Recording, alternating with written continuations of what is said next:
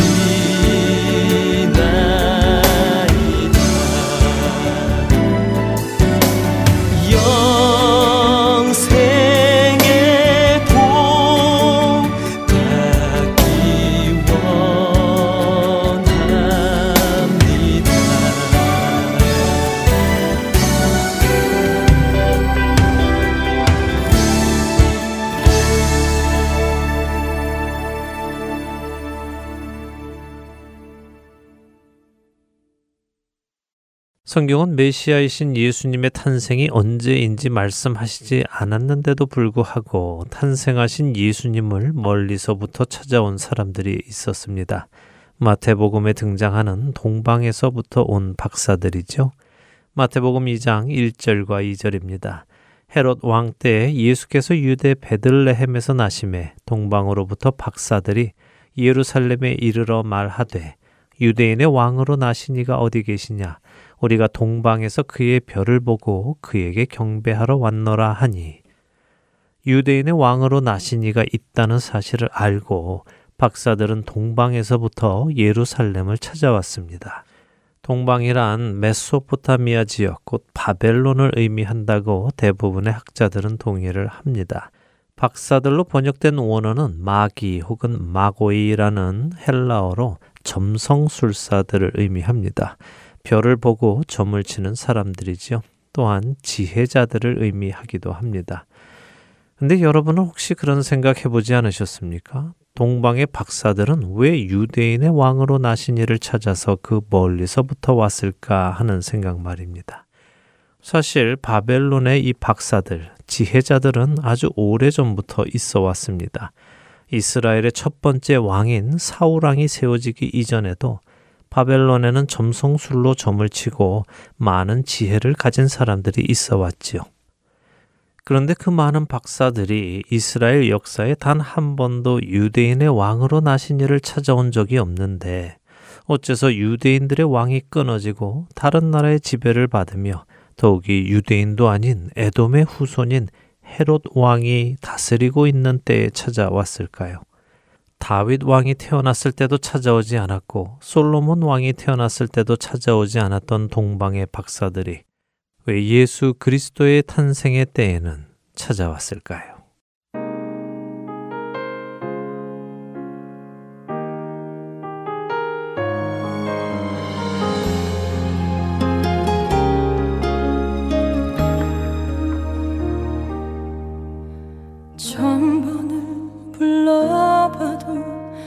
눈에 눈물이 멈추지 않는 것은 십자가의 그 사랑.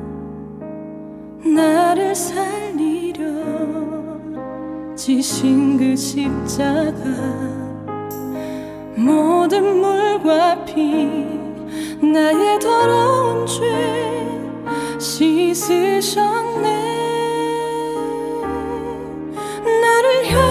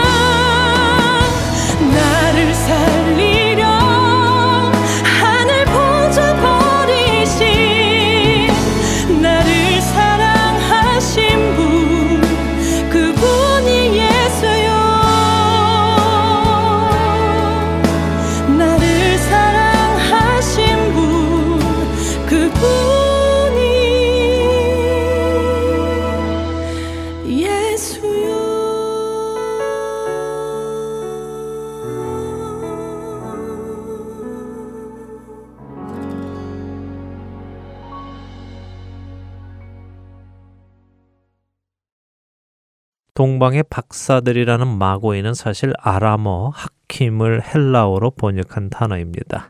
아람어 하킴은 바벨론의 총명한 박사들, 바벨론의 왕이 국사를 논할 때 도움을 구하는 자문위원과 같은 사람들이었지요.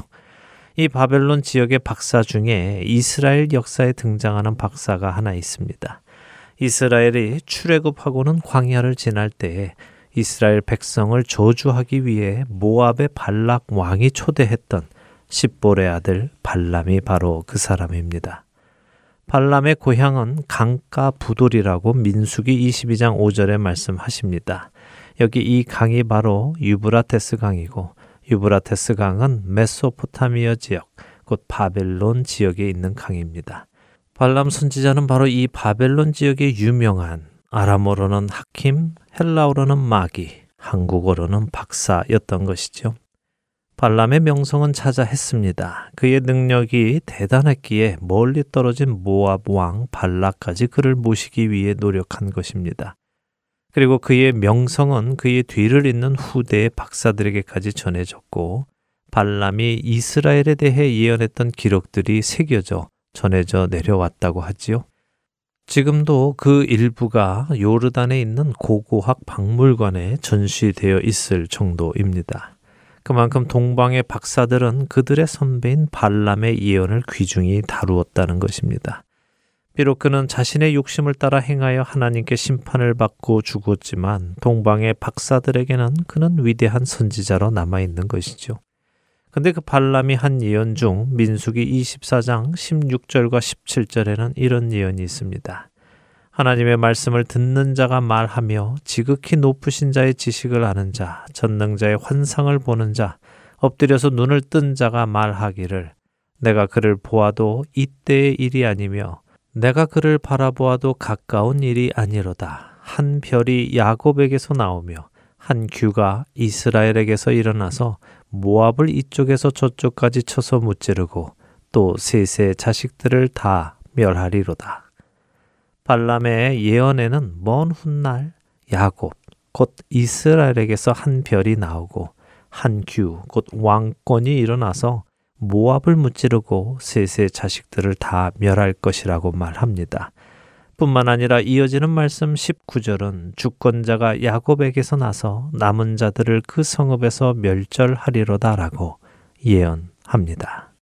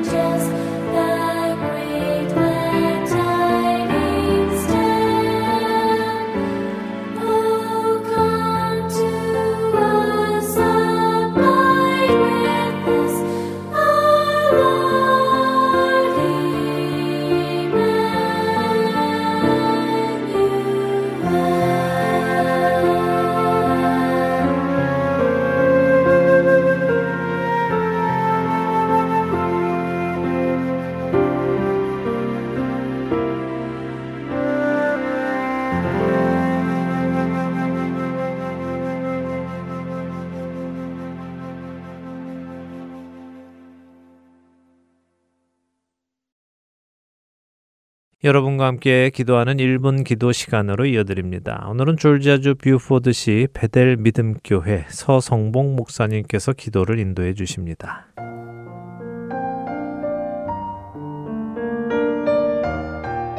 안녕하세요. 허렌소울 복음방송 1분 기도 시간입니다.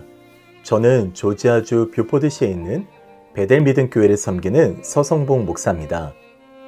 오늘은 복음방송 청취자 여러분들과 함께 최근에 이슈가 된 한 소식을 나누고 우리가 있는 이 땅 미국을 위해 기도하는 시간을 갖기를 원합니다. 어, 지난 10월 27일인데요. 미 국무부는 제3의 성인 X가 표기된 여권을 처음으로 발급했습니다. 이는 의료 기록을 통한 증명을 하지 않고도 자신이 규정한 성별로 여권을 신청할 수 있게 된 것인데요. 국무부는 이 일을 시작으로 성소수자를 위한 여권 발급 시스템을 구축하고 본격화하겠다는 발표를 했습니다. 그동안 일부 나라들이 시도하긴 했지만 미국이 제3의 성을 인정한 일은 앞으로 전 세계의 나라들에서 제3의 성을 주장하는 것이 보편화되는 것이 시간 문제라는 것을 의미하는 것입니다. 우리는 이 거친 세상의 아우성에 어떤 믿음을 지키며 이겨내야 할지 실은 생각할수록 두려운 때이죠. 바울은 디모데후서 3장에서 말세에 고통하는 때가 있는데 이때는 사람들이 자기를 사랑하고 돈을 사랑하고 자랑하고 교만하며 사납고 선한 것을 좋아하지 않고 쾌락을 사랑하고 경건의 모양은 있으나 경건의 능력은 부인하는 세대라고 말합니다. 그렇다면 이런 세대를 사는 우리는 어떻게 믿음으로 이겨낼 수 있을까요? 바울은 쾌락을 사랑하기를 하나님을 사랑하는 것보다 더한 이 마지막 때의 고통을 이겨내는 믿음에 대해서 디모데후서 3장 같은 본문인 16절과 17절에서 다음과 같이 강력히 도전합니다. 모든 성경은 하나님의 감동으로 된 것으로 교훈과 책망과 바르게 함과 의로 교육하기에 유익하니 이는 하나님의 사람으로 온전하게 하며 모든 선한 일을 행할 능력을 갖추게 하려 함이라. 그렇습니다. 바울이 폐역한 세대를 살아가는 우리 그리스도인들에게 도전하는 메시지는 하나님의 말씀을 지키며 행하는 삶에 대한 도전입니다. 그의 증언처럼 오직 말씀이 아니고서는 하나님의 사람으로 온전할 수 없습니다. 말씀이 아니고서는 선한 일을 행할 능력을 갖출 수 없습니다. 오직 말씀만이 좌나 우로 치우치지 않는 교훈을 주고 책망과 바르게 함과 의로 교육하는 길을 제시합니다. 그렇기 때문에 오직 말씀만이 이 시대를 이겨낼 소망입니다.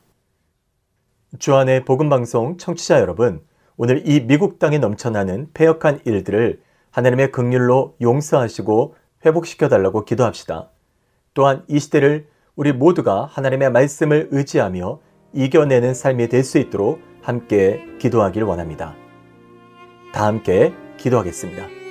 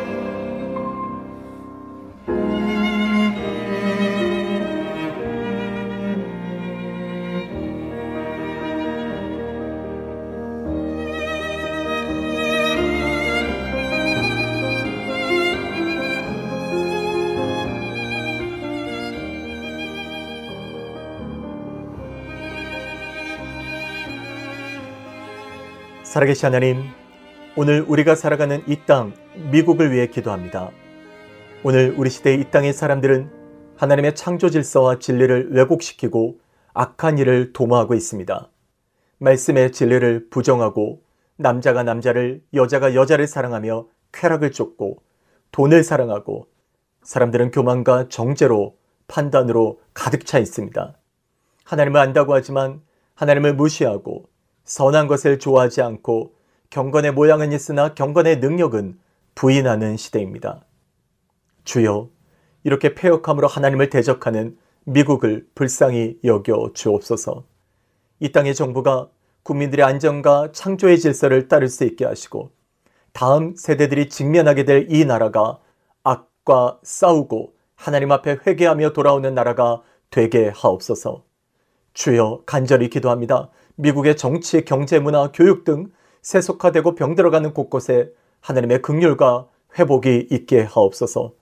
도시마다, 카운티마다, 주마다, 그리고 이 나라 미국이 이 땅에 100년 전 있었던 뜨거운 부흥의 역사가 다시 일어나게 하여 주옵소서.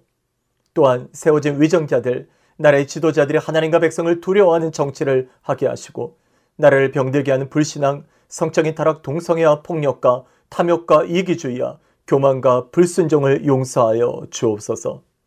특별히 우리 믿는 그리스도인들을 주여 말씀으로 깨워주시고 오직 주님의 말씀만을 의지하고 붙들고 믿음으로 승리하게 하여 주옵소서. 오늘 이 시간 함께 기도한 우리 모두의 가정과 일터와 각자의 삶에 영적인 회개와 각성이 일어나게 하시고 하나님의 나라가 회복되는 역사를 허락하여 주옵소서.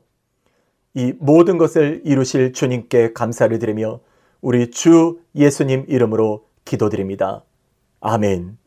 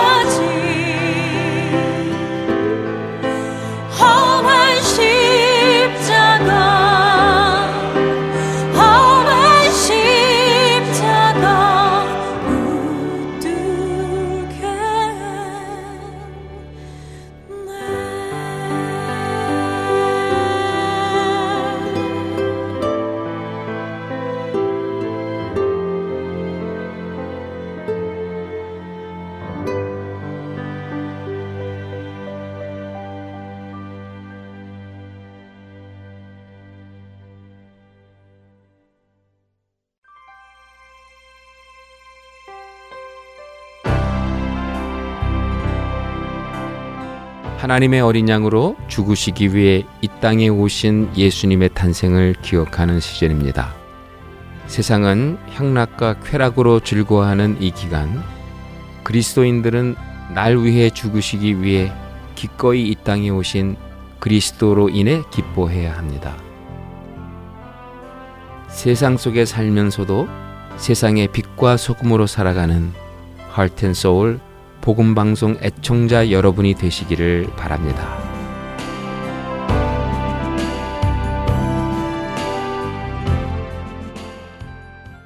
할텐 서울 복음 방송은 인터넷 www.hartenseoul.org를 통해 매주 토요일 4시간의 한국어와 2시간의 영어, 1시간의 일본어로 복음을 전하는 선교회입니다.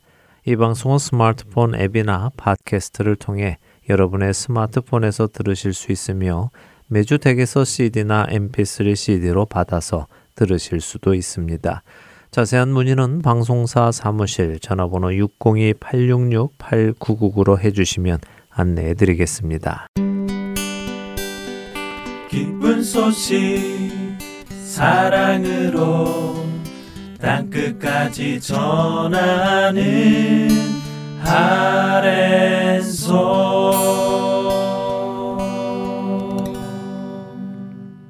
누가 복음을 공부하는 시간입니다. 누가의 복음으로 이어드립니다.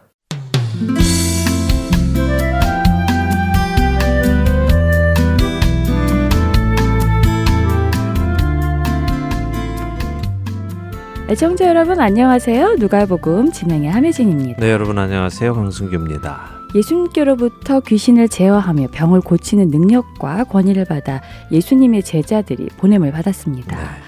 그런데 그러한 능력과 권위를 받은 이유는 기적을 일으키는 것 자체에 있는 것이 아니라 하나님 나라의 전파를 위함이었음을 기억해야 했습니다. 네, 그렇습니다. 또 이와 함께 이렇게 보냄을 받는 제자들은 스스로 그 일을 하는 것이 아니라 하나님의 인도하심으로 그 일을 하는 것도 배웠죠. 네, 여행을 위하여 아무것도 가지지 않고 가라고 예수님이 말씀하셨습니다. 네. 하나님께서 여행에 필요한 것들을 친히 준비하시며 그들에게 일을 할 수 있도록 하시는 것을 경험하도록 하기 위해서요. 맞습니다. 자, 이렇게 제자들이 보냄을 받아서 여러 곳을 다니며 하나님의 나라를 전파하니까 그 영향이 꽤 컸던 것 같습니다. 헤롯까지 그 소식을 들었고 사람들 사이에서 엘리야가 나타났다는 둥 옛 선지자 중 하나가 나타났다는 소문까지 날 정도로 사람들의 이목을 집중시켰지요. 네, 특히 헤롯은 자신이 못 베어 죽인 세례 요한이 다시 살아난 것이라고 믿을 정도였어요. 네, 그렇습니다. 자, 그렇게 많은 곳에 선한 영향력을 끼치고 제자들이 돌아오는 장면을 보도록 하죠. 누가복음 9장 10절에서 17절 읽고 오늘 이야기 나누겠습니다. 여러분들도 함께 성경 펴시고 읽으셨으면 좋겠습니다. 누가복음 9장 10절부터 읽습니다. 사도들이 돌아와 자기들이 행한 모든 것을 예수께 여쭈니 데리시고 따로 베세다라는 고을로 떠나가셨으나 무리가 알고 따라왔거늘 예수께서 그들을 영접하사 하나님 나라의 일을 이야기하시며 병 고칠 자들은 고치시더라. 날이 저물어 가매 열두 사도가 나와 여짜오되 무리를 보내어 두루 마을과 촌으로 가서 유하며 먹을 것을 얻게 하소서 우리가 있는 여기는 빈 들이니이다. 예수께서 이르시되 너희가 먹을 것을 주라 하시니 여짜오되 우리에게 떡 다섯 개와 물고기 두 마리밖에 없으니 이 모든 사람을 위하여 먹을 것을 사지 아니하고서는 할 수 없사옵나이다 하니. 이는 남자가 한 오천 명 되밀어라. 제자들에게 이르시되 때를 지어 한 오십 명씩 앉히라 하시니. 제자들이 이렇게 하여 다 앉힌 후 예수께서 떡 다섯 개와 물고기 두 마리를 가지사 하늘을 우러러 축사하시고 떼어 제자들에게 주어 무리에게 나누어 주게 하시니 먹고 다 배불렀더라. 그 남은 조각을 열두 바구니에 거두니라. 네, 우리가 잘 아는 오병이어의 이야기가 기록되어 있네요. 네, 떡 다섯 개와 물고기 두 마리로 남자만 오천 명을 먹이신 이야기죠. 앞서 우리가 본 것처럼 예수님은 제자들에게 먼저 본을 보여주시고 그들을 훈련 삼아 내보내셨습니다. 그들이 돌아와서 자신들이 행한 모든 것을 예수님께 보고했습니다. 말씀드린 대로 그들의 훈련은 성공적이었습니다. 많은 곳에 소문이 나고 하나님의 나라에 대해 사람들이 관심을 가지게 되었습니다. 이제 예수님은 제자들을 또 한 번 훈련시키십니다. 오병이어의 기적이 제자들을 훈련시키시는 것이란 말씀인가요? 네, 물론 오병이어는 어떤 관점으로 보느냐에 따라 그 강조점이 다르기도 합니다. 요한복음은 오병이어를 통해 예수님이 구약에 예언된 선지자이심을 강조하고 또한 하늘에서 내려오신 참떡이심을 강조하고 있지요. 네. 그러나 여기 누가복음은 예수님께서 사도들을 훈련시키는 것을 강조합니다. 전도 여행을 마치고 돌아온 제자들을 데리고 예수님은 베세다라는 고을로 가십니다. 베세다, 고기 잡는 집, 어부의 집이라는 의미입니다. 물고기가 많이 잡히는 곳이었나 보군요. 네, 아무래도 그랬겠죠. 예, 사실 이 오병이어의 기적은 마태, 마가, 누가, 요한복음 모두에 기록이 되어 있는데요. 이 장소가 베세다라고 기록한 것은 누가복음뿐입니다. 같은 장면을 기록한 마가복음은 예수님께서 제자들을 데리고 이쪽으로 오신 이유는 제자들을 좀 쉬게 하시려고 해서였다라고 기록합니다. 네. 너무 바빠서 제자들이 먹을 시간도 없어서 무리들이 없는 한적한 곳으로 장소를 옮기셨다고 기록되어 있지요. 그런데 무리들이 예수님과 그 제자들을 잠시도 가만두지 않습니다. 그렇네요. 무리가 알고 따라왔다고 하네요. 그렇죠. 그런 그들을 예수님은 또 뿌리치지 않으십니다. 이 녀석들아 우리도 좀 쉬자 좀 네. 내버려 두어라라고 하지 않으시고 네. 그들을 영접하시고는 하나님 나라의 일을 이야기해 주시고 병 고칠 자들을 고쳐 주셨다고 기록합니다. 아마도 예수님과 제자들은 배 타고 오는 동안 잠시 쉼을 가지셨겠죠. 네. 자 이렇게 무리들을 만나서 또 사역을 하시다 보니 날이 저물었습니다. 식사 시간이 되었군요. 네, 저녁 먹을 음, 시간이 됐습니다. 제자들은 정말 피곤했겠죠. 네. 점심도 제대로 못 먹었을 텐데. 그래서 제자들이 이 사람들을 마을과 촌으로 가서 식사를 하고 오도록 하시는 것이 어떻겠습니까? 하고 예수님께 권면합니다. 이들이 있는 곳은 벳세다이지만 벳세다 마을이 아니라 빈들이었기에 그렇죠. 자, 그런데 예수님께서 뭐라고 하십니까? 너희가 먹을 것을 주라 하고 하시네요. 네, 다른 복음서에서는 이 과정이 자세히 기록되어 있기도 합니다. 요한복음 6장에서 예수님은 빌립에게 우리가 어디서 떡을 사서 이 사람들을 먹이겠느냐라고 물으십니다. 그 말씀은 어디 떡을 사서 이 사람들을 먹일 만한 곳이 있느냐 하고 물으신 것입니다. 떡가게가 있느냐 그것을 물어보신다는 말씀인가요? 네, 그렇죠. 왜 빌립에게 그것을 물어보셨을까요? 요한복음 1장 44절에 의하면 베세다는 빌립의 집이 있었기 때문입니다. 아, 빌립이 베세다 사람이었군요. 그러니까 그 동네를 잘 아니까 빌립에게 예수님이 어디서 떡을 살 수 있느냐고 물으신 것이고요. 네, 그렇습니다. 그때 요한복음에서 빌립은 200데나리온의 돈이 필요하다 하고 대답을 합니다. 네. 저는 늘 궁금한 것이 이것입니다. 빌립은 왜 그렇게 대답을 했을까? 만일 정말로 200데나리온을 예수님께서 주셨다면 그는 정말 동네에 들어가서 남자만 5천 명을 먹일 음식을 사올 수 있었을까 하는 생각을 해봅니다. 어떠세요? 돈만 있으면 가능할까요? 음. 제가 지금 한매진 아나운서에게 돈을 드리며 지금 당장 가서 5천 인분 햄버거 좀 사오세요라고 하면 사오실 수 있을 것 같으세요? 어, 생각해보니 그것도 쉬운 일이 아니에요. 요즘같이 전문 레스토랑이 많은 때도 갑자기 가서 5천 인분을 주문하면 음식을 살 수 없을 것 같거든요. 하루 전날 예약을 해두면 모를까 예약을 해도 안 될 것 같아요. 네, 그렇죠. 요즘처럼 정말 식당이 많을 때도 갑자기 그러기는 어려운 일입니다. 네. 또 남자만 5천 명이기에 여성과 아이들을 포함하면 그 숫자는 훨씬 늘어나죠. 그러니 그 음식을 사오는 것은 불가능합니다. 사람들을 다 마을로 가서 사 먹고 오라고 해도 불가능한 일이죠. 그러니 빌립은 하나만 알고 둘은 몰랐던 것입니다.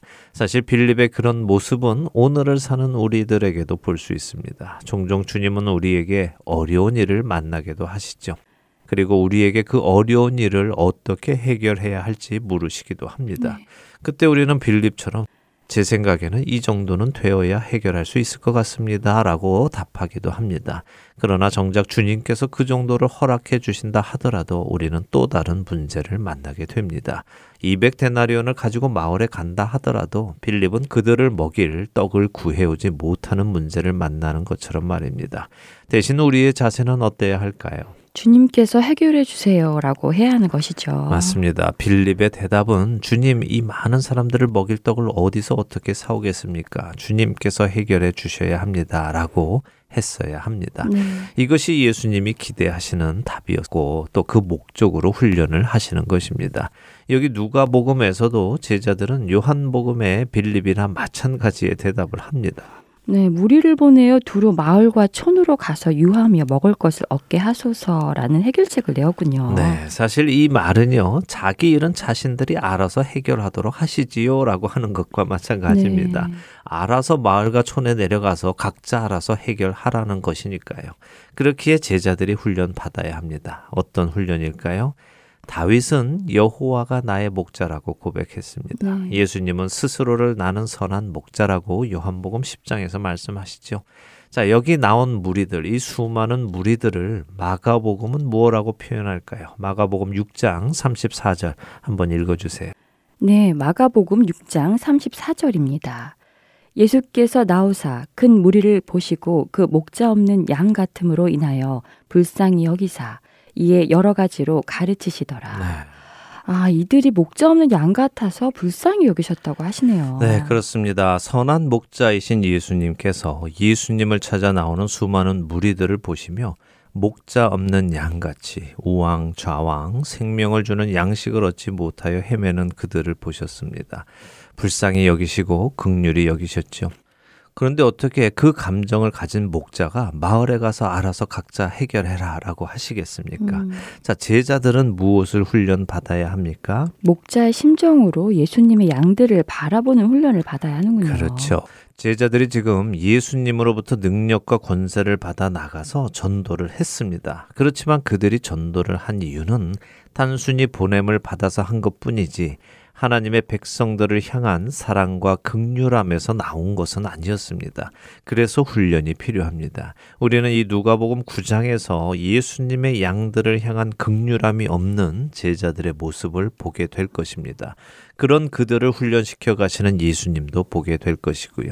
자, 이렇게 각자 알아서 해결하도록 하시지요. 라고 해결책을 낸 제자들에게 예수님은 너희가 먹을 것을 주라고 하십니다.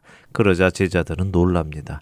아니, 우리에게 있는 것은 떡 다섯 개와 물고기 두 마리 뿐인데 이 많은 사람들을 어떻게 다 먹입니까?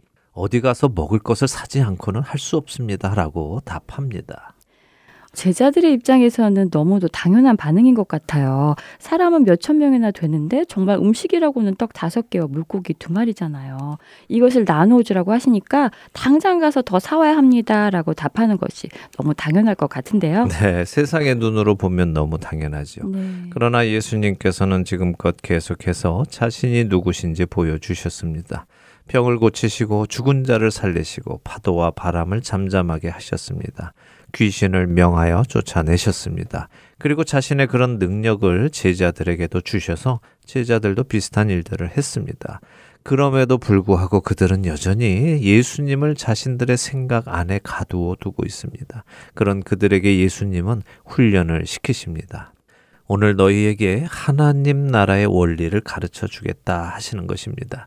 먼저 예수님은 사람들을 50명씩 때를 지어 앉게 하도록 명하셨습니다. 그러자 제자들이 어떻게 했습니까? 예수님께서 시키시는 대로 사람들을 무리지 않쳤다고 하시네요. 네, 예수님이 시킨 대로 따랐습니다. 네.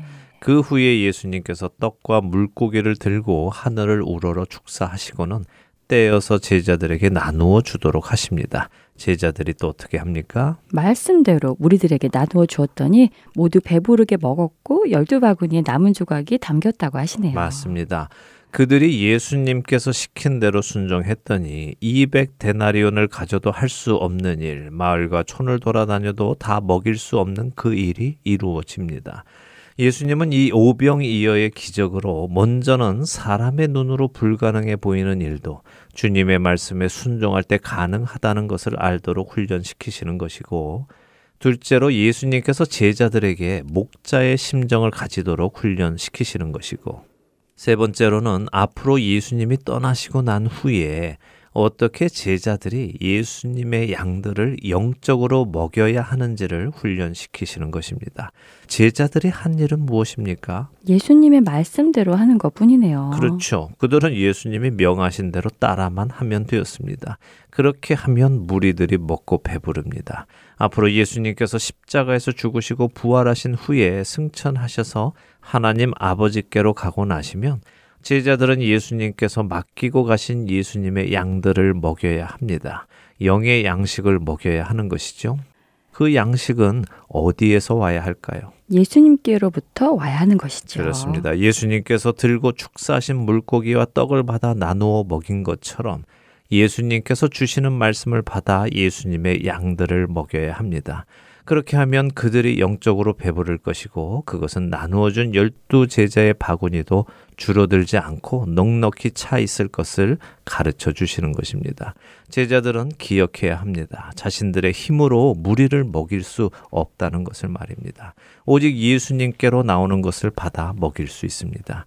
이 사실은 오늘을 사는 우리들도 기억해야 하고 특별히 사역자들이 기억해야 합니다. 요즘 사역자들은 예수님께로부터 말씀을 받아 예수님의 양을 먹이는 것이 아니라 자기 힘으로 자기 생각으로 자기 말로 예수님의 양을 먹이는 경우가 많습니다. 네. 그리고 점점 그들을 예수님의 양에서 자기 양으로 만들어 가는 경우도 많습니다. 이러한 일이 일어나지 않도록 우리는 깨어 있어야 합니다. 말씀을 들어보니 그런 일이 일어난다면 정말 큰일이겠어요. 예수님께로 받은 말씀을 예수님의 양에게 먹이지 않고 자신의 능력으로 먹인다면 정말 말 그대로 예수님의 양이 아니라 자기 양이 되는 것 아닌가요? 네, 안타깝게도 우리 시대에 그런 일들을 많이 봅니다. 이단들은 물론 정통교회 안에서도 이런 일은 일어납니다. 그렇기에 사역자들은 분별해야 합니다. 나는 예수님께로 말씀을 받아 예수님의 양을 먹이고 치고 있는가? 혹시 예수님의 양들을 내 양으로 만들어 가고 있지는 않는가? 예수님의 양들이 목자이신 예수님의 음성에 반응하는 것이 아니라 내 음성에 반응하도록 만들고 있지는 않는가? 분명하게 점검해야 하고 혹시라도 그랬다면 회개하고 돌이켜서 예수님께 예수님의 양들을 돌려드리고 예수님의 말씀으로 양들을 먹이고 쳐야 합니다. 네. 또한 성도들은 나는 누구를 따르고 있는가? 선한 목자 되시는 예수님을 따르고 있는가? 예수님의 음성을 듣고 있는가 분별해야 합니다. 예수님이 아니라 사람의 음성을 듣고 사람을 쫓고 있다면 역시 돌이켜 주님께로 돌아가야 합니다. 부디 우리 그리스도인들이 성경으로 돌아가서 성경의 말씀을 중심으로 또한 기준으로 삼고 살아가기를 소망합니다. 아멘. 꼭 그렇게 되기를 바랍니다. 만일 그렇지 않다면 우리의 구원까지도 흔들리게 되는 큰 문제라는 생각이 들어요. 오늘 누가의 복음은 오병이어의 기적을 보며 예수님께서 제자들을 훈련시키시는 모습을 보았습니다. 제자들의 마음에 아직 예수님의 양들을 향한 극률한 마음이 없다는 것이 크게 다가왔습니다. 네, 중요한 포인트죠. 예수님의 양을 사랑하는 마음 없이 하는 사역은 결국 자신을 교만하게 만듭니다. 네. 형제를 사랑하고 극률이 여기기에 우리는 복음을 전하고 섬기고 먹이고 필요를 채우고 돕는 일을 해야 하는 것입니다. 물론 처음부터 그것이 가능하지는 않습니다. 예수님의 제자들에게서 우리는 그 사실을 확인할 수 있죠. 그러나 그렇게 사랑 없고 극률함 없는 제자들을 부르시고 훈련시키셔서 예수님은 예수님이 제자들을 사랑하신 것처럼 서로 사랑하는 제자들로 만드십니다. 새 계명을 너희에게 주노니 너희가 서로 사랑하라 하시며 예수님은 떠나가시죠. 제자들은 약속의 성령을 받은 후에는 서로 사랑하며 예수님께서 그들을 위해 생명을 내어 주신 것처럼 자신들도 형제들을 위해 생명을 내어 주는 사람이 됩니다. 이것이 우리가 궁극적으로 변화되어야 할 모습입니다. 그렇게 되는 우리가 되기를 바라며 오늘 누가의 복음 여기에서 마치도록 하겠습니다. 네, 누가의 복음 저희는 다음 이 시간에 다시 찾아뵙겠습니다. 안녕히 계세요. 안녕히 계십시오.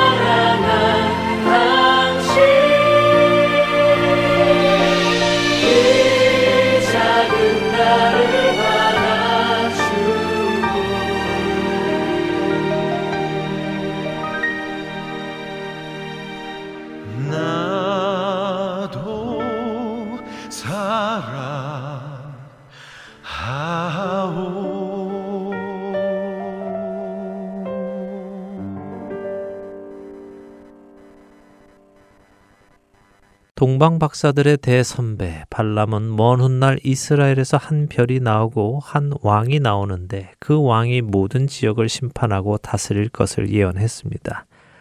이후 이스라엘은 가나안에 정착하였고 사사 시대를 거쳐 왕정 시대를 겪었지요. 그러나 솔로몬 왕 이후로 이스라엘은 북이스라엘과 남유다로 나뉘었고 북이스라엘은 아수르에 의해 멸망당했습니다. 그리고 남은 남유다는 바벨론의 포로로 끌려가는 아픔을 겪었죠. 그런데 이 남유다에 끌려간 포로들 중에는 우리가 잘 아는 또 다른 박사가 있었습니다. 그는 박사는 아니었지만 포로로 끌려간 바벨론에 의해 박사가 된 사람입니다. 그렇습니다. 바로 다니엘입니다. 당시 바벨론의 박사들은 모두 점을 쳤지만 다니엘은 점을 치지 않았습니다. 그는 참 신이신 여호와 하나님만을 섬겼지요. 우리가 잘 알듯이 다니엘서 2장에 누부갓네살 왕은 꿈을 꿉니다. 그는 바벨론의 모든 박사들을 불러 모으고는 자신이 꾼 꿈을 이야기하고 해석까지 하라고 명령합니다. 바벨론의 박사들은 어느 누구도 느부갓네살 왕이 꾼 꿈을 알아낼 수는 없었습니다. 그것은 그들의 영역이 아니었기 때문입니다. 화가 난 느부갓네살 왕은 바벨론의 모든 박사와 술사 그리고 점쟁이들을 죽이라고 명령했습니다. 이때 다니엘이 하나님께 지혜를 구하였고 하나님께서 지혜를 주심으로 느부갓네살 왕의 꿈을 이야기하고 해석해 주므로 바벨론의 모든 박사들은 죽을 운명에서 살아나 생명을 얻었습니다. 느부갓네살 왕은 다니엘을 높여 주었고 바벨론 온 지역을 다스리게 했으며 바벨론 모든 지혜자의 어른으로 삼았다고 다니엘 2장 48절은 말씀하십니다. 이렇게 하여 바벨론의 박사들은 다니엘을 존경하게 되었고 그를 따르게 되었습니다. 다니엘 선지자가 박사들에게 점치는 법을 알려주지는 않았을 것입니다. 그들에게 하나님을 전했을 것은 너무 당연합니다. 또한 이들 중에는 자신들의 방식으로는 느부갓네살 왕의 꿈을 알아낼 수 없다는 것을 깨닫고 다니엘이 섬기는 하나님을 섬기기로 한 사람들도 있었을 것입니다.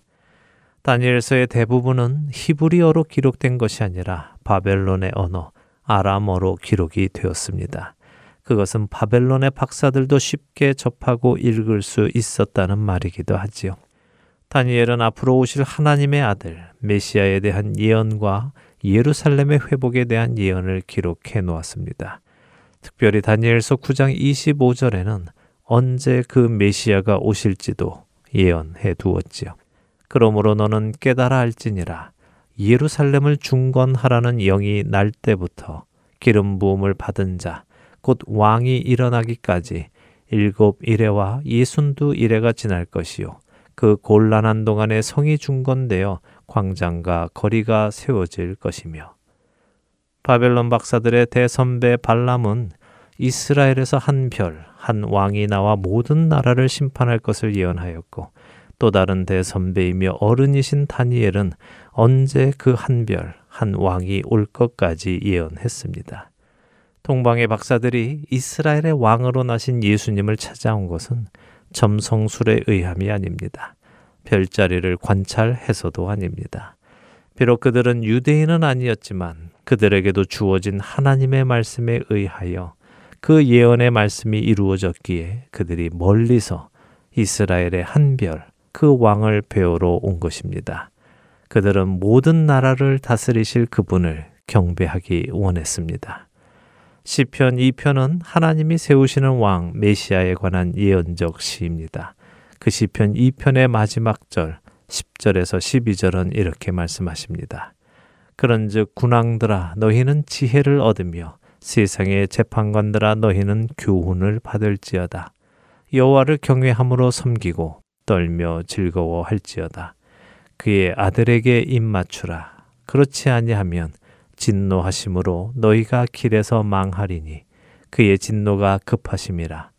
여호와께 피하는 모든 사람은 다 복이 있도다. 사랑하는 할텐 서울 복음 방송 애청자 여러분. 2000년 전 동방의 박사들은 자신들은 유대인도 아니면서 온 세상을 다스릴 한 왕, 그분 앞에 와서 경배함으로 하나님의 아들에게 입맞춤으로 하나님의 진노하심에서 벗어나 여호와께로 피하여 구원을 얻으려 했습니다. 그러나 가까이 있던 헤롯 왕은 그 예수님을 죽이려 했고 이스라엘의 대제사장들과 서기관들은 예수님께 관심이 없었습니다. 여러분은 어떠십니까? 여러분은 오래전부터 예언되어져 왔던 그 구세주를 영접하셨습니까? 하나님의 아들에게 입맞춤 하셨는지요? 하나님의 진노하심에서 피하여 주님께로 가셨습니까? 우리의 구원을 위해 오신 예수님을 기억하는 때입니다. 그 어느 때보다도 하나님의 아들이신 예수 그리스도를 영접하기에 좋은 때입니다. 2000년 전 멀리서부터 찾아왔던 동방의 박사들과 같은 긴 여행이 필요 없습니다. 그분은 여러분 가까이에 계십니다. 돌이켜 그분을 찾으시는 은혜가 저와 애청자 여러분께 있기를 소망하며 오늘 주안의 하나 여기에서 마치도록 하겠습니다. 함께 해주신 여러분들께 감사드리고요. 저는 다음 주 이 시간 다시 찾아뵙겠습니다. 지금까지 구성과 진행의 강순기였습니다. 애청자 여러분 안녕히 계십시오. 내